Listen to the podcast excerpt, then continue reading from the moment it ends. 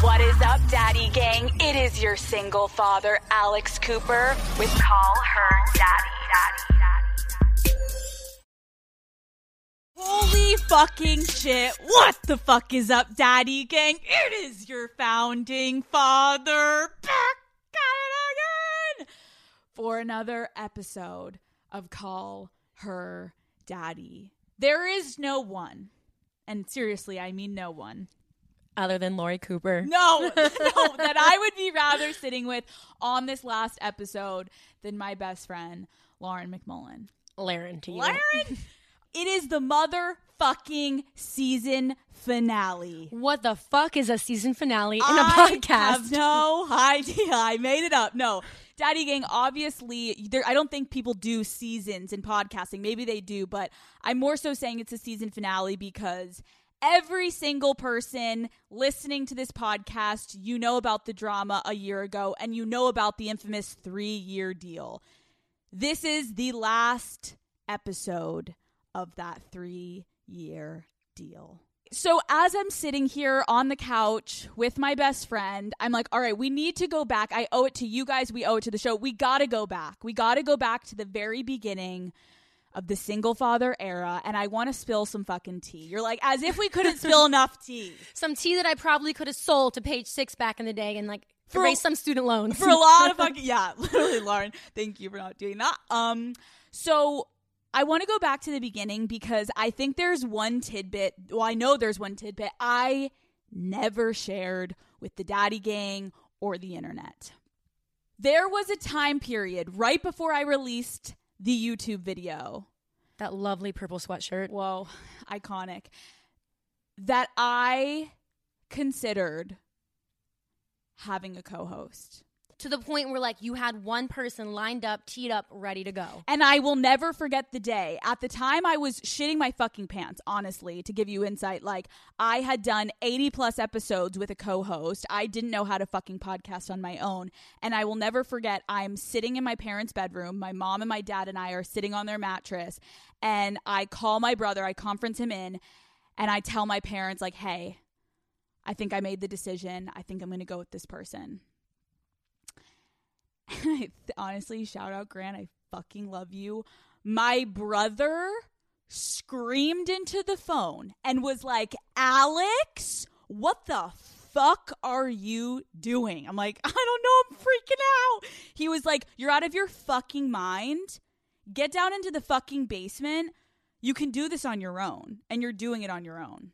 Like that's so fucking wild that like you were that close to having so close. that to having a co-host. It wouldn't have been the single father era. I didn't even think Like, about whoa, it. whoa. Right. The show, and that- that's you're so right. It's crazy. It wouldn't have been the single father era. It was literally going to be Call Her Daddy featuring Alex Cooper and Oh, don't give them credit. no, but but that person, everyone knew who that person was. And I'm sure obviously now you're extremely happy that you ended up doing it alone.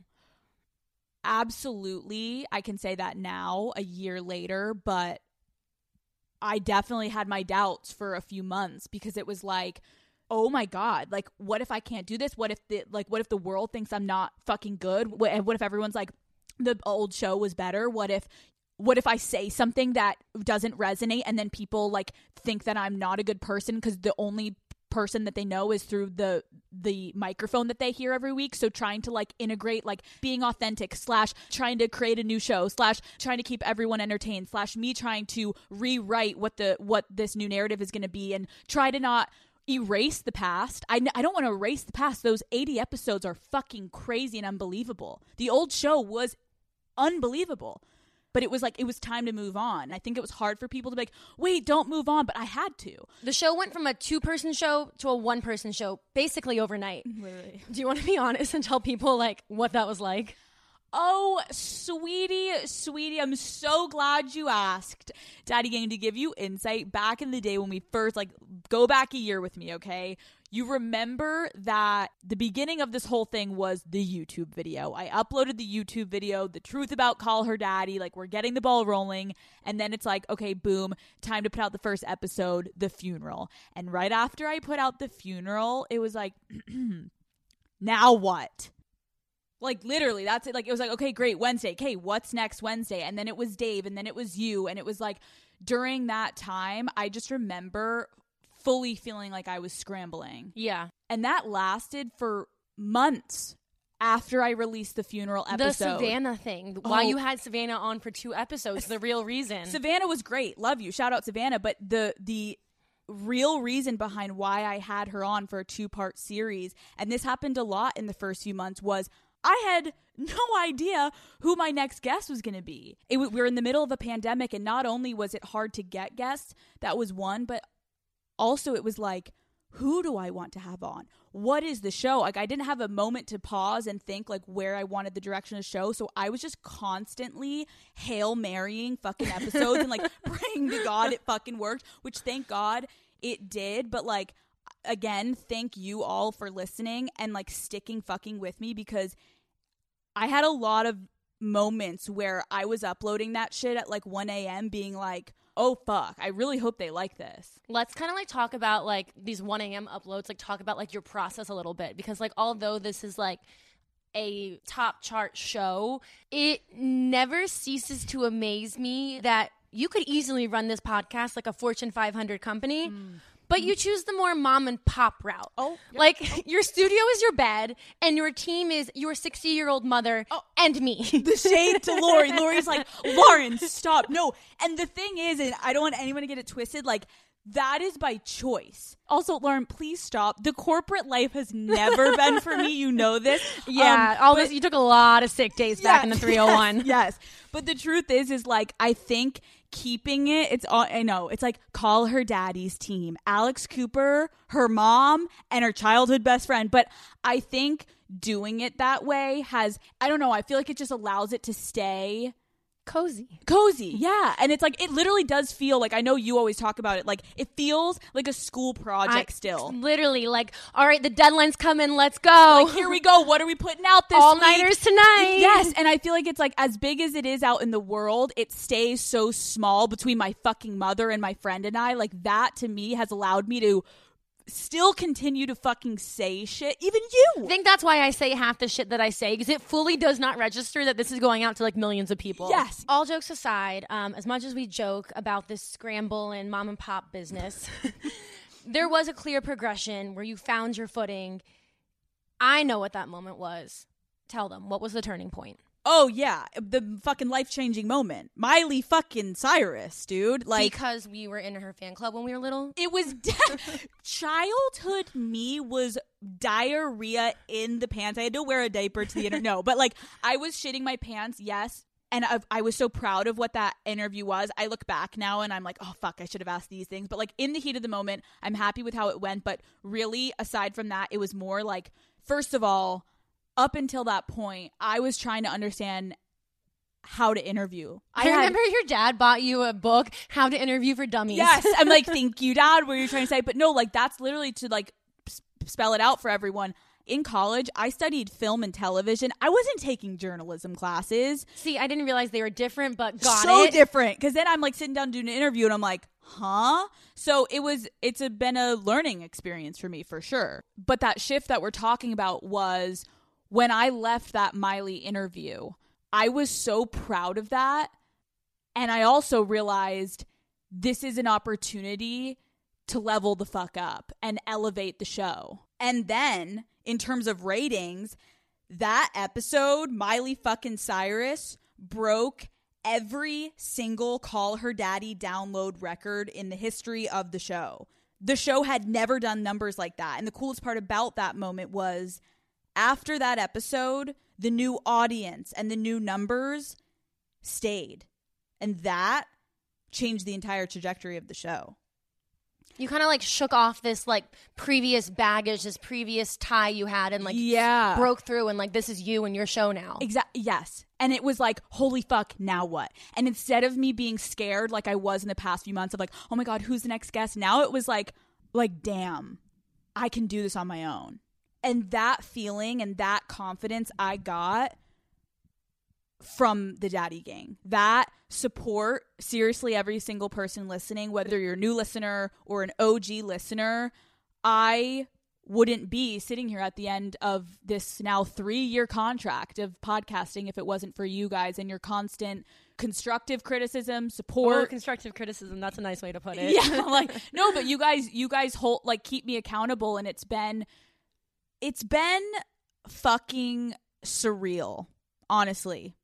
So thank you guys so much for supporting me through all this and riding with me since day one. Okay, Daddy Gang. So, not only is this episode the season finale of the single father era, it is also the season finale of Lauren and I living together. Whoa. Okay. Daddy Gang, on June 1st, I'm making another big move. And this time, Big Al is not coming with me. I am moving to Chicago. How fucking dare you? It's not, it's like, it's one thing for you to leave me. What about Liddy Titty Man? What about Country Club Man? What? No, but really, what about me? Um, yeah, this fucking sucks. I mean, we're we've been Who's going to do the fucking dishes now? Thank you. Who's gonna do the dishes? Who's gonna get me out of bed in the morning? Who's gonna wipe my ass? Like I need you, Lair. Um, it's been yeah, it's been pretty fucking emotional over here in the uh, California region in which Lauren and I live in this house together. It's Been a little wet. Yes, wet. Oh yeah, because we're crying. I'm like, oh. oh, what Meanwhile, last episode, I'm like, I haven't gotten fucked in a fucking month, and like you Same. haven't had, se- yeah, you Nope, haven't had sex in a same. month either. Nope, same. Um, so we uh, maybe uh, two and a half, actually. wow. Let me clarify though, it's not for lack of trying. Last weekend I was pursuing my surf instructor Mm. and uh, broke my fucking foot. So I think that's an omen that California wants me out. You pursued a little too hard. Mm-hmm. Hard for the dick. You gotta respect it. This is Call Her Daddy. But back to everyone's like, why the fuck are you moving? Lauren, take it away. so basically, um, I got a job offer and I'm in absolutely no position to turn down a job offer. I have a crippling amount of debt to the federal government. Um, Dude, I'm and pretty sure Lauren literally sent me a screenshot of like her student loans and she was like, look at that number. I was like, oh my God. so I got to go get that cash money. You gotta get that fucking dough, bitch. Yeah. I'm so happy for you, honestly. I think like at first I was in shock and naturally I was like, fuck yes, and like we've had time to cry, but like overall, fuck yes, you deserve this. This is fucking amazing for your career. But I'm not gonna lie, I'm I'm a little nervous. I nip really easily when it's cold, and like Chicago's cold very often. so I'm gonna Dude, be like what? supporting a lot of Jennifer Aniston vibes over here. I'm over here talking about your career getting sappy and you're over here talking about your frozen nipples. you know who I'm really feeling bad for in all of this? Who? Your boyfriend. Why why? He's gonna fucking miss my third wheeling. Dude, literally, he's like, I have two girlfriends. Every time he makes a dinner reservation in LA, it's, It's for three. He's like, he doesn't even ask. He's like, hey, like, where do you and Lauren want to go to dinner tonight? It's like, it is the move. I know. I think he's He, gonna like, he has to like ask permission. Like, is it okay if like we have like a double date night, and I'm like, absolutely not. Like, and especially this past week, I'm like, Lauren is sleeping in bed with us, Mm-hmm. and that is what's happening. No, it's it's gonna be, yeah, I'm gonna fucking miss you, and I think getting personal and getting deep for a second, we've cried a lot the past couple or only two I've only known for a week. Um Yeah. we've cried the past week and it's been a lot. Um and I I genuinely would just want to say like one I love you so much and having you around I think like makes my life better. Like I think you're an amazing person. I think you're like my oh my god. Um I think you're like my you're my best friend and so I think like having you having you next to me and like trusting you and like getting to talk to you every day and like know what's going on in your life like it i feel like you make me a better person i don't know you're just a constant reminder of like who i want to always be I love you. i love you This is like hurting me more than my breakup. dude we like my heart hurts. we've been literally sobbing like babies and it's like okay like we're I was leaving. I was getting in an Uber to go somewhere the other night and you started crying because you're like, I'm imagining this is what it's gonna be like when you move out. Dude, I'm just getting I'm like. Alex, I'm going like, oh, I'll be home in like an hour. I'm like watching her pour her cup of coffee. I'm like, this may be the last time I see you pour your coffee in this kitchen. And she, like, it's like, okay, you're moving. Like, it's gonna be fine. It's not a goodbye, Al. It's a see you later. It's a see you later, but it's also honestly a pretty see you fucking soon. Big Lair is planning on coming back, but I'm also planning on coming to Chicago many a times. Yes, Daddy Gang, get ready to see that blonde bitch bopping around the city, hair blowing in the wind in the windy city. Tits out for the boys or the daddies. No, it's going to be amazing. Like one of my other best best friends from childhood lives there and I'm just like this now is the perfect excuse to be in Chicago 24 fucking 7. And you bet when winter hits in Chicago, I'm migrating west. I'm not even moving my furniture. My furniture is staying here. You know, the thing is, when you buy your furniture from Walmart. uh, from Walmart and Amazon, it actually costs more to move it than it does just to buy new furniture. We love to see that, Lauren. We love a cost effective bitch. Design on a dime. That's me. And I'm sorry, but as your best friend, I gotta look out for your best interest. I can't help but wonder on a scale of one to 10, how good is that Midwest dick? Oh God! Well, I hope better than LA because I'm just gonna take that my dating scene here as like a fat L. Every single penis that you've encountered in Los Angeles, California has been significantly small. No shade to small dicks, but like we need you to get that like we need you to Maybe get that Lake quality. Michigan. There's something in Lake The water. Michigan. Woo, I'm getting excited. Midwest dick, Big Lair is coming for you, and I've heard Lair, the Big West, the big, the, mid, the Midwest dick, the Big West dick. the Midwest dick. That's some polite dick. That's that hold the door for you in a polo type fucking dick. I thought you canceled polos and khakis. I did, but if they've got a big dick, it's a fucking start over the LA men. Oh God, Lauren, we're excited. We're excited. Chicago daddies, if you're in the area, Get up. hard. I can't. Daddy motherfucking gang, if you live in Chicago or you're in the mood to just be in Chicago, get fucking ready because now it's like when I visit, it is going to be all hell breaking loose. We'll rent the boats. We'll get we'll we'll see you at the bars. It'll be a fucking That's all you know. You're like, we'll rent the boats. Uh, I don't really know anything else about Chicago, but we'll be there and we'll be doing it. Oh fuck, I'm excited. It's honestly gonna be great. Hi, Daddy Gang. Um, before we begin this next segment, I want to provide a trigger warning that this segment does contain references to self harm. And if that is a topic that might be at all sensitive for you, you can skip forward to this time code 32 minutes and 30 seconds. I love you guys. Last week we had on Orna, who was unbelievable. And Daddy Gang, I just want to give a quick shout out to everyone that DM'd me afterwards. I'm so grateful that that episode helped so many people, touched so many people. The amount of people that were like, holy shit, Alex, that episode literally gave me the courage now, whether it was to get into therapy or re engage in therapy. I'm so happy that episode could be a tool for you to begin that journey. Um, I think it's interesting because throughout Call Her Daddy in this year, I have started to be open about my therapy journey, but in reflection, I realize I've been open about it a year in.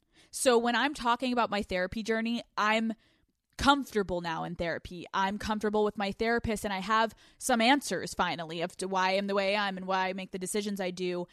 And after last week, I thought, why not also have someone explain their journey at the beginning of therapy? Because, Lauren, you're in that beginning stage where you're almost getting broken down to be built back up. And that is a hard place to be. Yeah, so I have been in therapy now for about two months.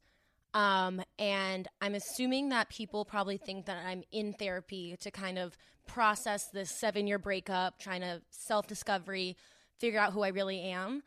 Um, and I'm about to share a very personal part of my life, and I only feel comfortable and confident doing so because of the absolutely supportive and amazing response I got to sharing my breakup story. I still get people DMing me saying that changed their life, which is wild to hear. Um, and I think this story will be a, a lot more impactful. When I was a sophomore in college, my father committed suicide. Um, it happened during winter break um, between semesters, and um, my parents were divorced at the time. Um, so I was actually the one who got the phone call. Um, I remember I was in my driveway in the car, and I got a call from a number I didn't know, and it was the coroner telling me the news. And I had to tell, and I had to tell my mother and my brother, and go inside and tell them what phone call I just had received. Um, I hadn't spoken to you um, as frequently because we were in college. I hadn't spoken to your mom in a few years, and the first person I called to be like, "What? What the fuck do I do right now?" was your mom. Um, the funeral was the day before Christmas Eve. I went to the funeral. I gave my father's eulogy, and then I went back to school two weeks later and got a 4.0. I never stopped to mourn him. I never stopped to let myself grieve or even feel. I threw myself into school. I have always had two jobs since high school. I continue to have two jobs all through college. Um, and I kept that two job mentality basically going until we got here. Uh, that's what this house means to me. This is the first time in my life that like I've I've not had two jobs. I've had a moment where I'm not wondering how am I going to survive. That's that's been my go-to, just survival, keeping my head afloat, like constantly treading just to keep my head above water and not feeling anything. And now I'm in this house. I have this sense of security. I'm by myself. I'm trying to start fresh and like figure out myself, but I have this fucking massive thing on my back that I have never dealt with before. I went on as if literally nothing ever happened. Like I can firmly and confidently say like I never once cried. And like now being in therapy, I realize that's fucked up and like there's so much in my life I have never dealt with, but like that's what I was doing. I was just going and going and going and trying everything I possibly could not to feel anything. Thank you for sharing this, Lauren, because I can imagine how many people listening will be able to connect with this story in some way. And it's a lot to fucking carry. When you decided to get into therapy, like you were saying to me, holy fuck, Alex, I feel like I've been asleep for seven years. Like getting into therapy almost like well, I'm dealing with like death that I've never dealt with before. And like it definitely was easier and was working for me to kind of just package that up and like dissociate and not accept that reality and not not Feel. yeah, not feel, not engage with that reality. Um like some days I feel like I like don't know up from down, left from right and like it's like really made me like look at myself and like evaluate myself. Am I a good friend? Am I a good daughter? Am I a good sister? And I don't necessarily like love everything it's made me see about myself, but like I'm able to see the big picture that like I'm learning so much about myself and like with all this knowledge about myself, like I know it's going to help me be a better person and like I think Orna said like therapy's not a selfish act. Like I recognize that like me bettering myself, I'm just going to be a better person for everyone. Um but it, it's it's tough. Like I there are days after therapy where I still have like a mile long to-do list and like I'm like a little debilitated after. Like I can't like I'm just sitting there and like I need to like aimlessly walk around the block. I need to call someone to debrief that therapy session. Call you be like, "Hey, like can you drop everything for a moment? Like I, I feel like a hot mess." Yep.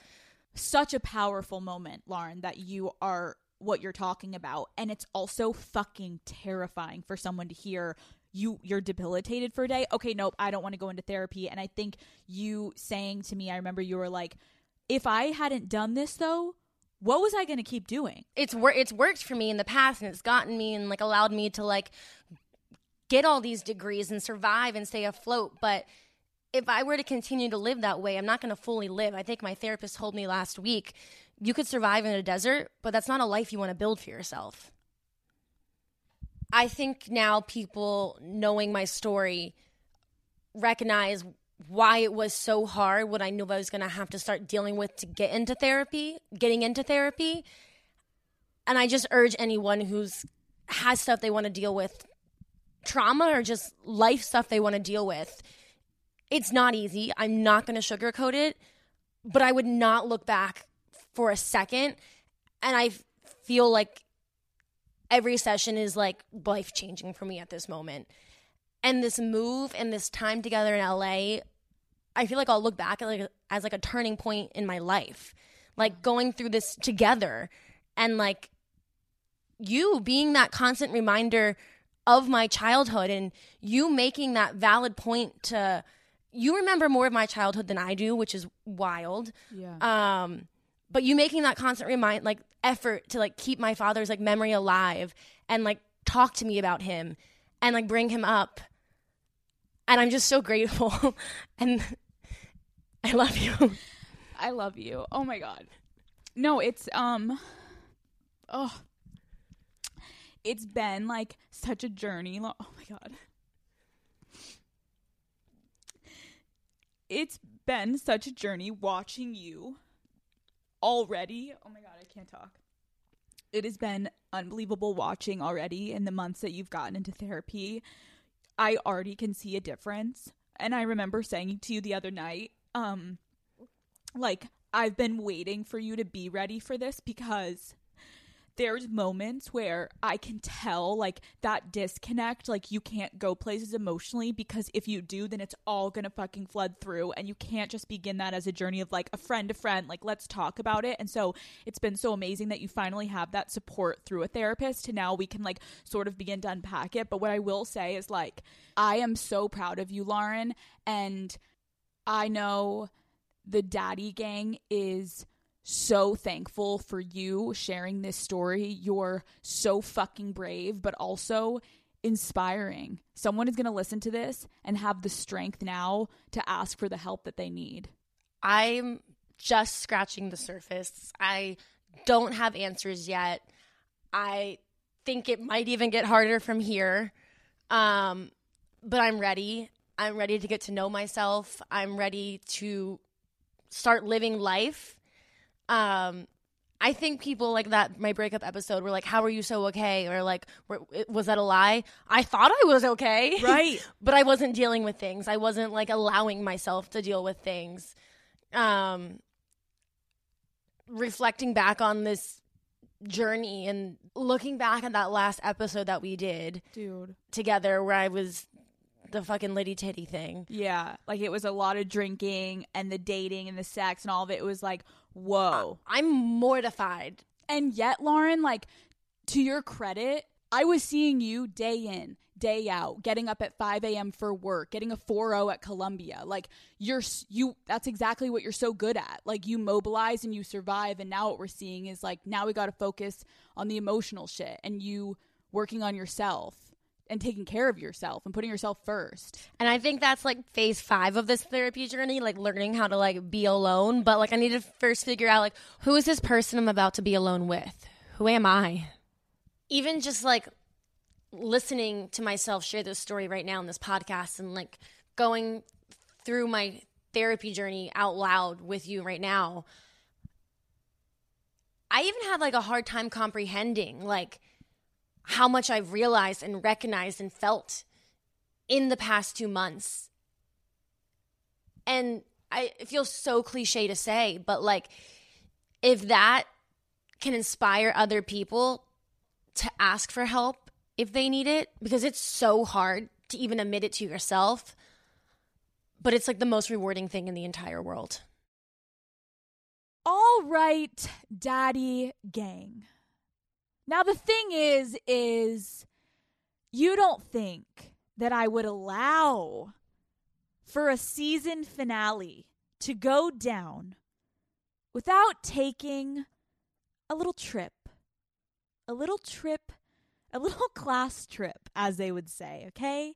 Get on the magic motherfucking school bus, Daddy Gang. Guess where the fucking class trip is? We're gonna go to a really actually quite expensive motherfucking class trip, Gang! Oh, you fucking missed it, didn't you? Introducing a little thing that I like to go.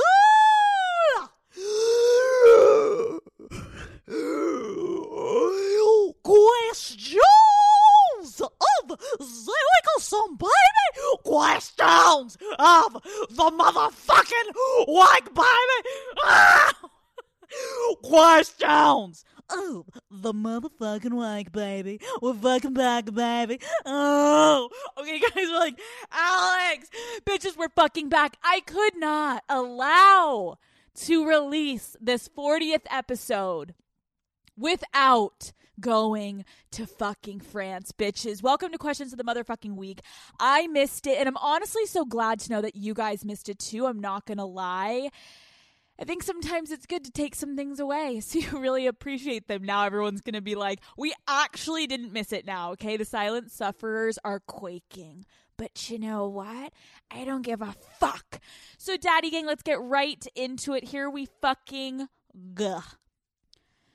Hello, Father. Can we please talk to curve penises, penile. I'm freaking the fuck out over here. I want to hook up with this guy. We've been talking for a while, but word around campus is that he has a curved penis. How the fuck do I go about approaching a curved penis? I have never encountered one, nor have I really had that much experience with dick in itself. Love you, daddy. Sweetie, sweetie, sweetie, you have come to the right fucking place. Ah, I remember it just like it was yesterday. I was, I believe I was a sophomore in college when I saw my first curved penis. And the mission, it was only a blowjob. We didn't fuck. But I did end up at one point in my life also fucking a curved penis. But I do remember this. Number one, if you are sucking a dick that is curved, you have to be so aware of your teeth because of that cur- because of that fucking curvature. It's really easy to nick a tooth in there. It's not just a straight up and down sweetheart. We're going we're going roundabout options. And so my first bit of advice is don't get too drunk when you're first hooking up with the curved penis because angles are involved and when angles are involved and you're fucking drunk, angles go out the fucking window and you're just lucky if your mouth hits the fucking dick just like you're lucky if your mouth hits the fucking straw when you're hammered. Now if we're talking about fucking a curved penis. This is an amazing opportunity, seriously. Although it may seem scary and you kind of look at it with like that tilted head like what am I supposed to do with that? Have no fear. There's some great fucking quick little tips I can give you the minute you see that curved penis. And honestly, we would love to get a dick pic, if anything, if you can before, so you can really understand the trajectory in which angles we're working with. But in the heat of the moment, when you see that fucking curved dick, you need to go into hyper focused mode. Which way is the curve going? Everybody close your eyes. If you're driving, maybe not so much, but think of this. If he's laying on the bed and you're like crawling up towards him and the penis is out, is the dick curving up and then towards you? Like a big nose kind of vibe? Or is the dick curving towards him? Okay.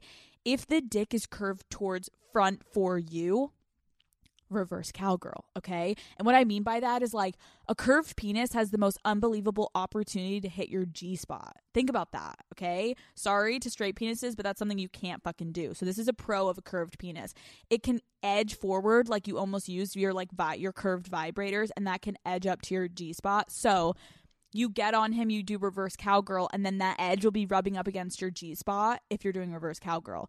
Obviously, if it's leaning towards him, though, you can then be doing what are you going to do? Everybody thinks yourself, what would that be? If the curve goes towards him, missionary. Woo!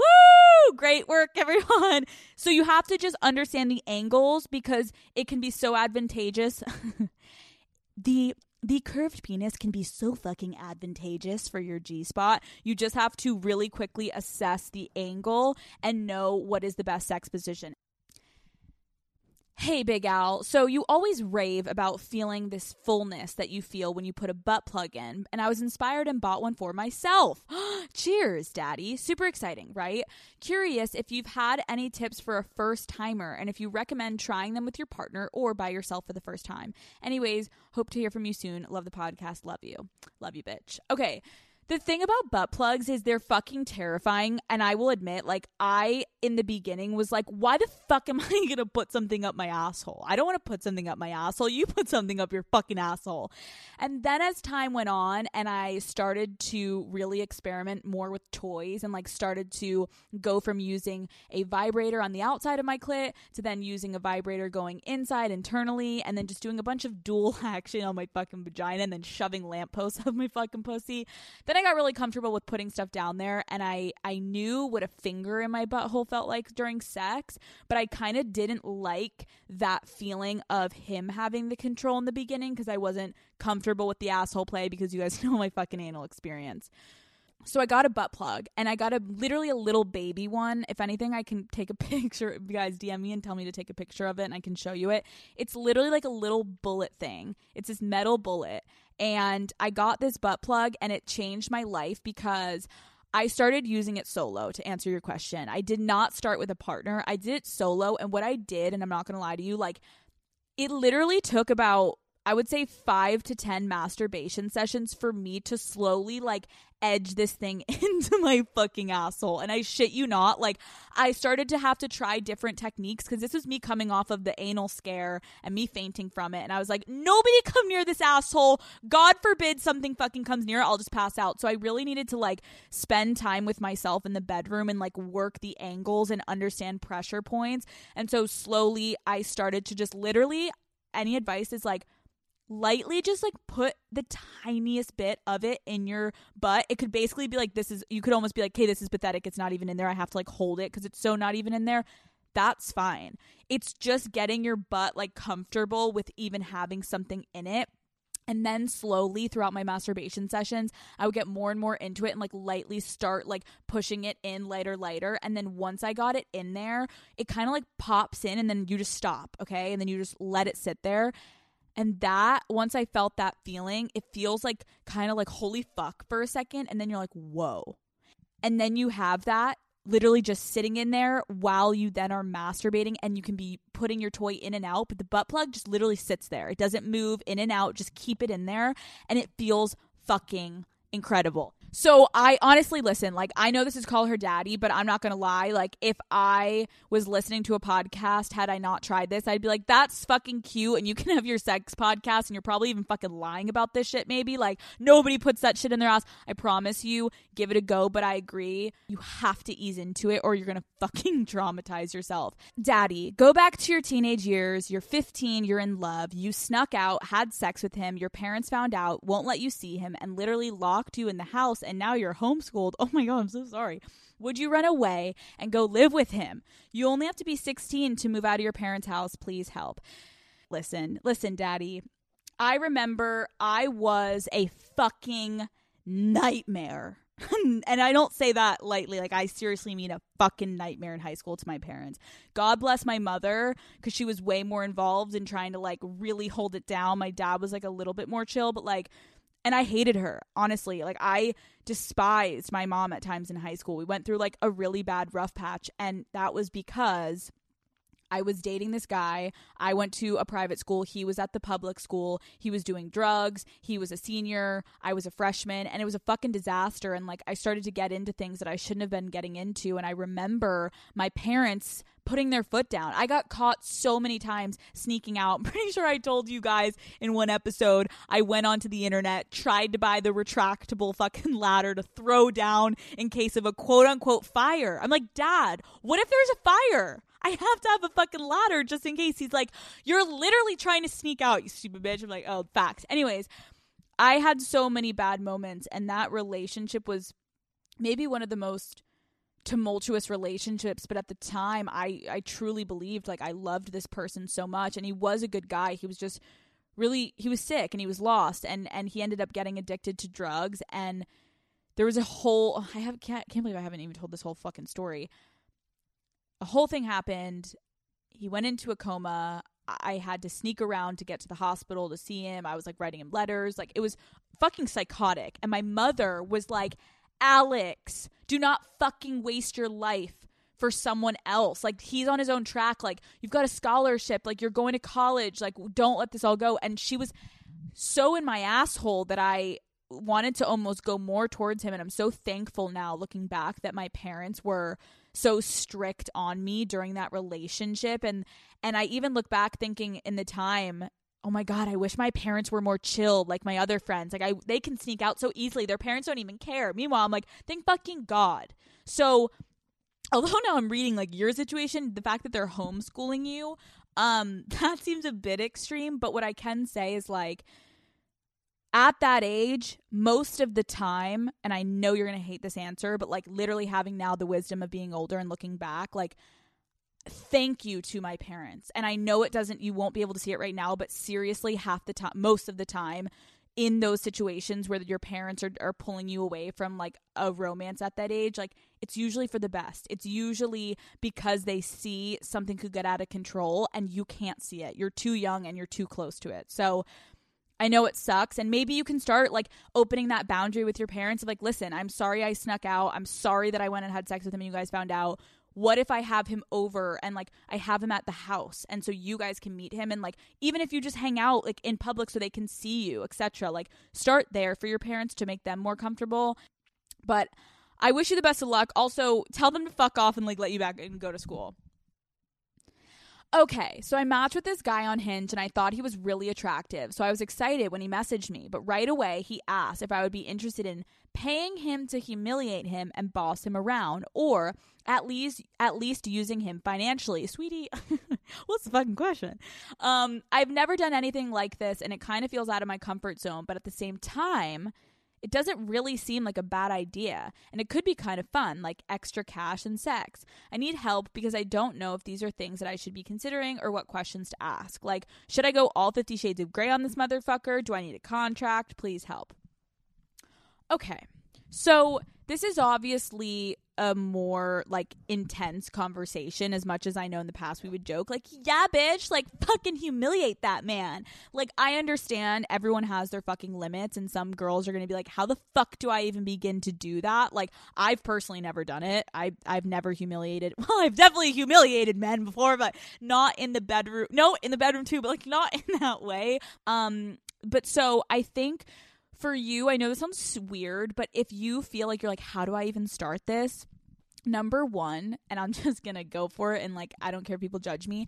If there's something that I wanna try sexually in the bedroom of like vocally to say, like, sometimes you can say it in your head, but it doesn't have the same fucking umph, and it's like, I don't even know if I'm gonna be able to get those words out in the bedroom. Like, it is nerve wracking to speak up in the bedroom. And so I think that the best place to start having conversations with yourself, just so people don't think you have like issues, hit the showers. And I know it sounds weird, but like literally in the shower, just start saying some of the lines like, oh, like your dick is so fucking small. Like, oh yeah, you want me to fuck you because you can't fuck me. Like, you're like, go through that and like start just like saying shit out loud. Like, and saying that out loud and like kind of staring into your shampoo bottle. I'm not kidding you. You'll start to feel like, oh, do I have this in me? And honestly, girlfriend, maybe you got some fucking anger in there. We all got some anger. Like, maybe let it out. Let it out on this guy, knowing it's not going to hurt his feelings feelings he likes this shit. So again, everyone has boundaries. Some girls and some men may be listening to this being like, that's not for me. Other people may love that. And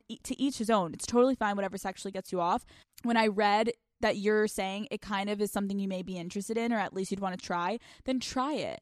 Um, obviously, make sure he's not a fucking creeper first. Meet him in a public place first. And then if you guys are hitting it off, like, fucking go for it and write me back in and let me know like some of the lines that you've figured out that work for you. But I think sexually, if something is is calling to you, I think you go for it.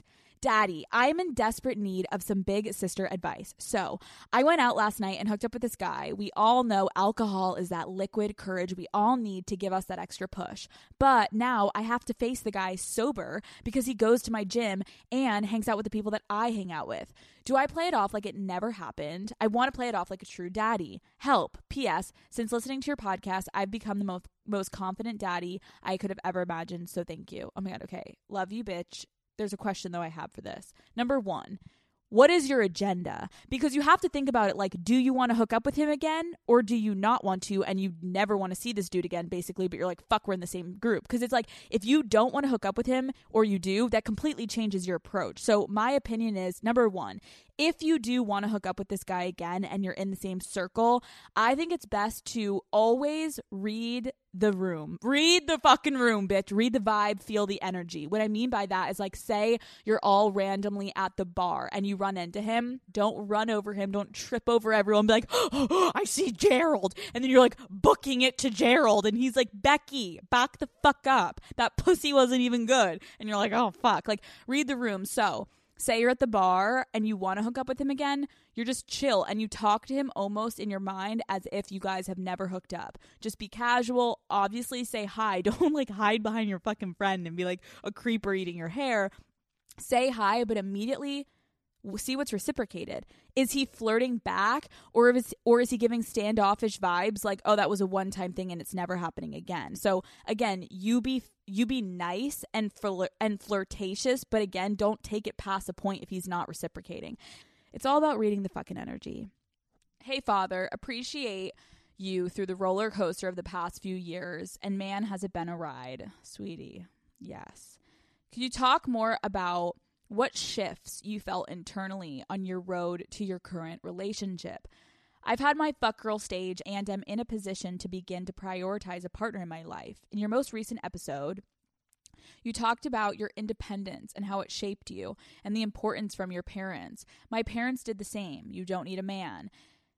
How have you strived to let someone in and also be vulnerable to let them do things for you? I've had exes in the past, and I know you didn't want to label it this, but it was. They felt emasculated by super small things. Will you talk more about your current internal shift? Thank you so much. I fully appreciate your vulnerability through the past journey, through this journey. P.S. Got told I gave a 12 out of 10 blowjob last night. Thanks for the OG Gluck Gluck 9000. Oh my God, I fucking love you. okay, wow. Um, that's a really good question. I think I remember all the way back to meeting my boyfriend for the first time and I mean I documented it on a fucking episode and I remember at the time being so just like googly eyed over just like the sexual connection and I also was obviously turned on by like what he was doing for a living and his success and it's like hot to see a guy like thriving and making money and all that shit. But then as I got to know him and his personality, I think the biggest thing for me was like finding that balance of not feeling like I was being held down or like trapped and I felt like that in some of my past relationships where it was like the put downs of my career were so significant because of the insecurity on their end. Like I had a boyfriend that was so insecure about the pictures on my Instagram and meanwhile, like it's like the classic you see it on TikTok and meanwhile every single girl that he likes on Instagram was wearing a fucking bikini tits out ass out and it's like, "Hold on, but now that I'm your girlfriend, I can't post that." Like it was that whole drama. Now I think number one for me so that's the number one of like finding someone when i realized past the sexual aspect of he's such a confident person and he's so secure within himself and he's so secure within his job status and and his relationships in his life that that really was that was so apparent to me the way he treated me since the very beginning. He treated me like an equal. He was like, Your job is so fucking cool. I remember back in the day that I was like, um, he was like, Can you stop talking about our sex life? But like now as we've gotten more intense and our relationship is pretty serious, he's kind of like, do whatever you got to do. Like, I love you and I think you're amazing. And like, now I'm past that because I know this is what I want. And so I support you. So it's been like a journey of one, I think, trust just between the two of us, of first not even knowing if it was going to last. And then I think building that respect for one another but it's not easy. I'll, I, I'm not going to lie. Like, I definitely have moments of, wow, like I'm so young and, and he is older than me and he has been so vocal about like I know that this is what I want. Like I I love you and like I'm good. Like I'm good. I'm here. Like here we go. And I'm like, "Whoa." And I, I remember at first when he used to tell me that, it was like usually that would make me run. If a guy's basically being like, I fucking love you, like I'm in this, like I want to be with you for the rest of my life, I'm like, that is so unbelievable. Oh my God, I actually am going to go fake my death and disappear off the face of the earth now I feel more comfortable in boundaries. And I think that's something if you're feeling like you're emasculating men, the respect and the trust.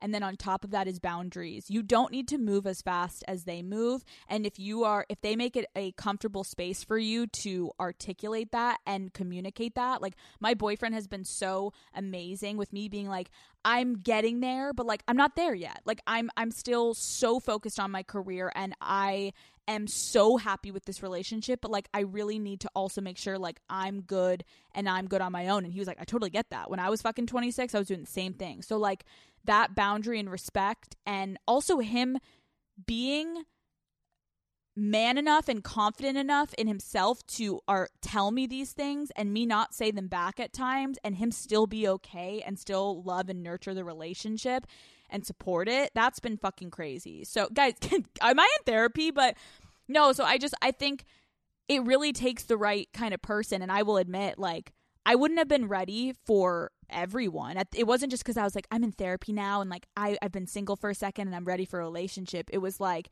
he made me want to be vulnerable. He made me want to be close with him and he made me want to be in this relationship because it makes me genuinely a better person being with him and it's not codependent. It's like we're each other's number one supporters. And that is something I've never had in my life. And that's where I think you'll feel that because I do have that, like, it's not like a masculine energy, but it's.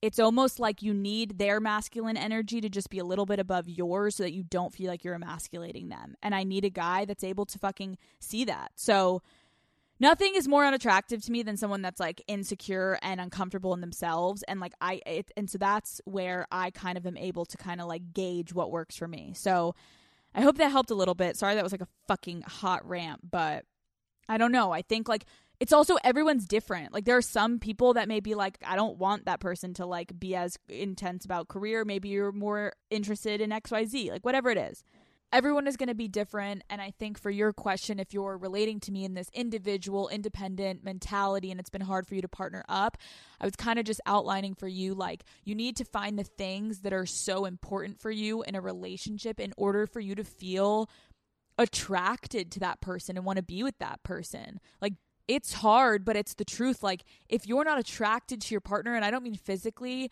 but by the way that they treat you or by the way that they live your life, it's really hard to be with someone and you shouldn't be with someone that that you're not attracted to. So I've had a journey of figuring that out for me because a lot of it was just about the physical appearance and the job status at first and I was like, okay, that's cool you can fucking throw a baseball or that's cool that you can fucking crunch numbers or whatever it is.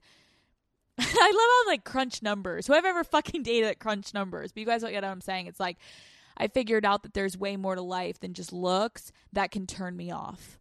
And that is almost more of a turnoff if it's not looks, but it's more of what's inside and it's more of the dynamic. That's what doesn't work for me. And that's when I run towards my independence. And I need someone that's going to make me feel like, damn, you get me and you're not trying to change me. You accept me. And it's not just acceptance, it's respect and recognition of damn, you're great. And I'm not trying to dim your light. I want you to be exactly how you are. And I just want to fit into your life and be partners. Okay. Daddy motherfucking gang. What a fucking week. What a fucking year, man. That's what it is. Not a fucking week. It's been a hell of a fucking year. I cannot thank you guys. I know I keep saying it, but I have to just say it again.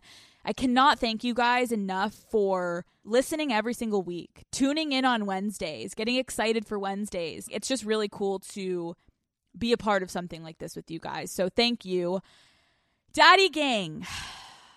that is it for this week's episode. And I would just like to clarify this is a season finale. It's not a series finale. You bitches know I will never fucking leave you. We are only ramping this thing the fuck up from here. You're going to be getting a whole lot more of Call Her Fucking Daddy. You know the motherfucking drill daddy gang. Sadly, I will see you fuckers in a couple weeks.